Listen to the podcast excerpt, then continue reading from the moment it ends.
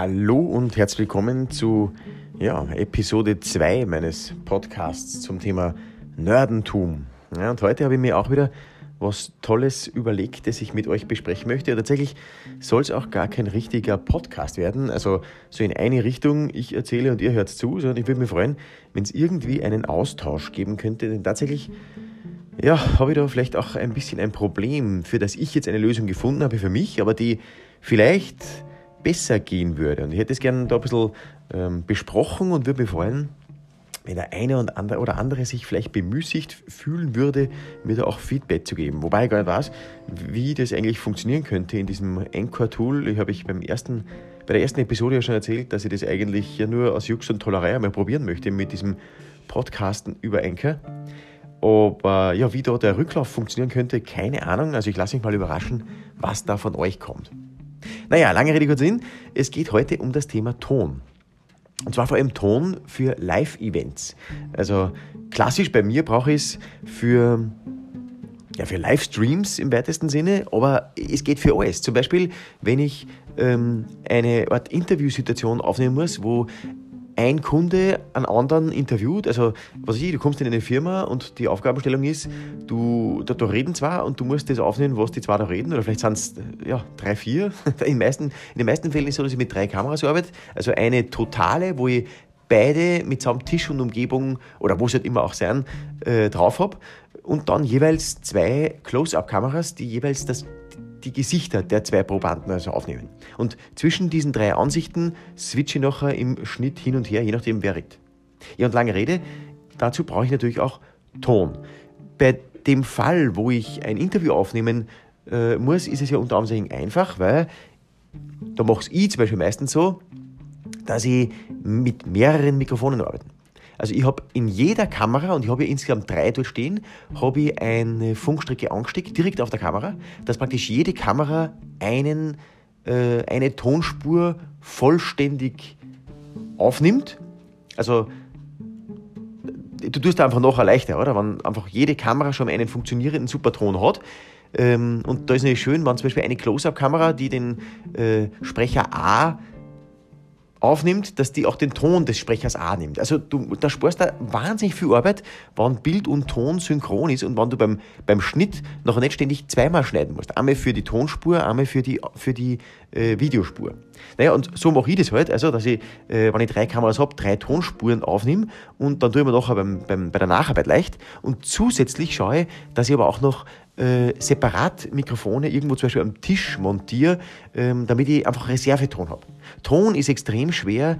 Ähm, wenn du irgendwo da einen Fehler hast, kannst du alles schmeißen. Bild kannst du mehr oder weniger noch von der Ferne sozusagen auch kontrollieren. Du schaust, dass auf jeder Kamera einen Kontrollmonitor oben hast und die drehst alle in deine Richtung. Dann kannst du gleich sagen, auch von der Weiden, passt das Bild oder passt es nicht. Aber bei Ton, du müsstest ja bei jedem Ton separat einhören und das geht dann nicht. Deswegen schaue ich, dass, ich, dass jede Kamera eine Tonspur aufnimmt und dass ich zumindest zum Beispiel am Tisch noch zwei Mikrofone habe, die, ähm, ja, die, die zusammenfangen auf ein Gerät, zum Beispiel auf einen Zoom-Recorder und dort sozusagen mithören kann, ob der Ton passt. Im Live-Setup, also für Livestreams, ist es dann richtig spannend, weil ich muss ja dann in den meisten Fällen, ich mache ja vor allem viel, ich nenne es gern effiziente Livestreams, also wo ich mit wenig Manpower viel umsetzen kann. Da brauche ich natürlich ein Setup, das relativ relativ schnell und zuverlässig funktioniert. Ja, und jetzt sind wir endlich beim Punkt angelangt, also beim, bei den, beim Pudelskern für diese Episode. Ich habe mir ein Setup zusammengebaut, das ich jetzt einfach einmal, nachdem ich es ja per Video oder Bild nicht zeigen kann in einem Podcast, äh, beschreibe ich es einfach und äh, würde mich freuen, wenn der eine oder andere vielleicht ein bisschen Feedback geben könnte, wie er denn das umsetzen würde. Also konkret geht es darum, bei einem Livestream habe ich mehrere Sprecher, die abwechselnd oder gleichzeitig irgendwas ähm, ja, in den Livestream hineinreden wollen. Entweder sind es ähm, Musikanten oder es sind mehrere Sprecher, die abwechselnd irgendwas sprechen. Und ja, ich, ich nehme hier losgelöst von den ganzen Videospuren das ganze Audiosignal alles in, einen, in, ein, in ein Gerät sozusagen auf. In meinem Fall ist es ein Zoom H8, der hat insgesamt äh, die Möglichkeit, 6 XLR Anschlüsse anzunehmen, beziehungsweise auch ein paar mehr, wenn du da äh, die beschäftigst und da gab es so, so Zusatzdinge, dass man das halt erweitern kann. Aber wie gesagt, für mich reichen die sechs vollkommen. Und auf diesen Eingängen hänge ich mir die äh, Rode äh, wie heißen die? Road Links? Wie heißen die? Videolinks? Also irgendwas mit Link. Ähm, diese, diese, Video, äh, diese Funkstrecken, die hänge ich mir da an.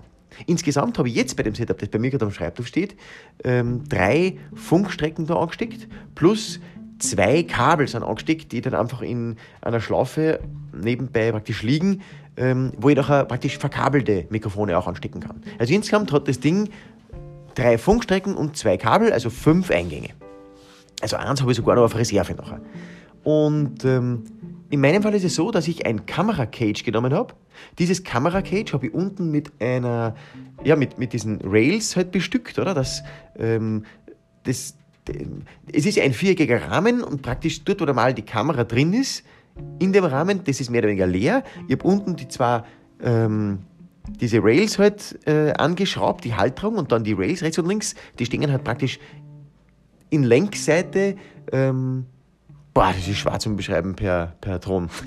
Äh, also die, diese Rails stehen da unten entlang und dann hat man den viereckigen Rahmen und in dieses Konstrukt habe ich mit äh, Superclams, mit ähm, so kleinen Friction Arms, habe ich dort meine diversen Geräte hineingeschraubt. Also insgesamt, wie gesagt, drei so äh, Link-Geräte von Rode und den, den Zoom-Recorder. Und damit ich das Thema Ton, äh, Entschuldigung, damit ich das Thema ähm, Batterie und generell Strom einfach weg habe, habe ich mir eine Lösung überlegt, nämlich, dass ich alle Geräte, die drin verbaut sind, mit, ähm, ja, mit, mit, wie nennt man das, mit so Akku-Packs halt betreibe. Diese Link-Geräte von Rode haben ja überall die Möglichkeit, dass man zwei ja, AA-Batterien hineintun könnte und die würden dann über die zwei AAs ja wirklich gut und lang laufen. Also ich sage mal, sechs Stunden, wahrscheinlich kein Problem. Vielleicht sogar viel länger. Keine Ahnung, ich habe es nie wirklich getestet. So lange nehme ich normalerweise nicht am Stück auf. Das Blöde ist in meinem Fall, nachdem das Ganze ja da wirklich relativ massiv verbaut ist, müsste ich das Ganze jedes Mal wieder zerlegen, damit ich zu diesen AA-Batterien komme zum Beispiel eben die von den Link-Geräten, aber auch die vom Zoom-Recorder. Der Zoom-Recorder ist ein bisschen bläder, weil der nämlich richtig gut montiert, dass mir ja nichts passieren kann in diesem Kamera-Cage. Das heißt, ich müsste da das halbe Cage immer zerlegen, damit ich an die Double-A-Batterien komme. Naja, und nachdem ich das nicht will, habe ich da eine ganze Reihe von ähm, Powerbanks in der Mitte drinnen aneinander gereiht und die mit ja, so, so Art Kabelbindern habe ich die ja, fixiert am Gehäuse, an diesem Kameracage. Es sind insgesamt, ich zähle es nochmal schnell, 1, 2, 3, 4, 5, ja, das stimmt ja genau, also fünf solche ähm, ja, so Powerbanks sind da montiert. Drei stecken an den Link-Geräten, eins steckt am Zoom-Recorder und eins ist sozusagen noch als Reserve. Wobei ich gerade überlege, wie es das eigentlich geben kann. Also, äh, weil dass ich da eine auf Reserve noch eingebaut habe und die einfach stecken lassen habe. Also ich bin ja wirklich sehr vorsichtig, stelle ich gerade fest. naja, also lange Rede, äh, so schaut mein momentanes Setup auf und aus. Und damit ihr das ein bisschen besser ähm, verbildlichen könnt, wie das ausschaut, ich habe das wirklich recht massiv gebaut. Der Camera Cage ist ein viereckiges Ding, unten die zwei Railings und ich habe an den Enden der Railings jeweils eine Querstange noch montiert, eine Querrailing und dort dann an alle vier Ecken von dem Konstrukt Handles. Diese Handles sind nicht unbedingt, damit man das Ding tragen kann, wobei natürlich wird das auch gehen, weil die Handles sind sehr massiv, aber vor allem sind damit die Ecken von dem ganzen Konstrukt geschützt. Das heißt, wenn es runterfällt, wenn wer anstoßt, kann eigentlich nichts passieren, weil die Handles, die an alle vier Ecken sind, schützen das ganze Gerät einmal. Es kann nicht sein, dass irgendwie zum Beispiel die Linkgeräte, dass da, äh, dass da einer anstehst und gleich direkt an, an, an dem Linkgerät sozusagen anstehst, sondern er stoßt zuerst an dem Handle an, das am Kameracage äh, montiert ist. Das heißt, er bewegt die, das, den ganzen viereckigen Würfel. Zusätzlich habe ich oben drauf auch noch ein Handle montiert, damit man dieses Ding wunderbar tragen kann. Naja, und das ist mein ganzes Konstrukt, das ich für Livestreams benutze. Dieses, diesen Würfel, den nehme ich und störe ihm zum Beispiel einen Tisch neben äh, dem Streaming-Device oder das Ding hat auch unten eine, eine fixe Kameraplatte montiert, das kann also auf ein Stativ aufstellen und kann praktisch an dem Zoom-Rekorder jetzt wunderbar die einzelnen Lautstärken während des Livestreams auch ähm, einstellen, beziehungsweise ganze Kanäle einfach durch einen Tastendruck äh, Druck muten. Also die für mich Ideallösung. Das unter Anführungszeichen unangenehm ist aber, dass das Ding einfach riesig ist. Riesig groß, riesig schwer und ja, also ein massiver Aufwand. Also unterm Strich, wenn einer von euch auch diese Problematik hat, dass er Live-Ton aufnehmen muss und das in irgendeiner Form ja sinnvoll als One-Man-Band, sage ich mal, ähm, auch noch monitoren und verändern muss, dann darf mich interessieren, wie er das gelöst hat. Meine Lösung, wie gesagt, schaut so aus mit dem Zoom äh, H8 und diesen äh, Funkstrecken. Aber wenn ein anderer da eine bessere Lösung hat, würde ich mich wahnsinnig darüber freuen. Ich weiß ja, dass äh, viele auch so richtige Mischpults verwenden und ja, ich weiß, das, das wäre super. Ähm, ich habe jetzt auch zum Beispiel von, von ich glaube, Zoom hat äh, da den N8, aber ich bin mir nicht sicher, ob der wirklich so heißt, herausgebracht. Der gefällt mir wahnsinnig gut und Rode hat ja auch so ein, so ein tolles, Misch, tolles Mischpult. Das Blöde ist nur, diese Mischpulte sind halt relativ groß und klobig und zum Mitnehmen und zum Aufbauen irgendwo, wenn es schnell gehen muss, einfach blöd. In meinem Fall ist so, wenn ich große Livestreams mache, wäre das alles kein Problem. Da bin ich sowieso mit meinem Team dort, da sind wir äh, vier, fünf Leute, da ist einer wirklich nur für Ton zuständig. Der kann sich das richten, wie er will, sage ich mal. Es gibt von mir schon ein paar Vorgaben, äh, beziehungsweise müssen wir natürlich auch schauen, was für Equipment wir grundsätzlich haben, weil er kann ja nur aus dem schöpfen, was unsere Firma hat. Aber da können wir uns ja spülen. Der kann sich das alles schön wunderbar auf seinen Tisch da auflegen, wenn er will. Das ist mir vollkommen wurscht, wie der tut. Hauptsache, er fühlt sich wohl und kann dann gute Arbeit äh, liefern. Aber für meine eben, wie ich am Anfang gesagt habe, meine effizienten Livestreams geht das nicht so ohne weiteres. Da muss das alles so einfach wie möglich zum Aufbauen und zum Betreiben sein. Und zum Beispiel mein Signature-Produkt bei Livestreams, das ist eine Kamera auf einem, auf einem Einbeinstativ. Da ist eine, ja, so ein Streaming-Device mit einer, mit einer, ähm, mit so einer Clamp halt auf dem Einbeinstativ drauf montiert und auch ein, ja, so ein LTE-Router ist da mit drauf. Ähm, ja, da oben steckt dann noch eben, die Kamera ist nicht direkt am Einbeinstativ drauf, sondern da ist ein, ein Ronin auch noch drauf, also ein Stabilisierungsgerät. Also dieses ganze Konstrukt, für das brauche ich sechs Minuten zum Aufbauen.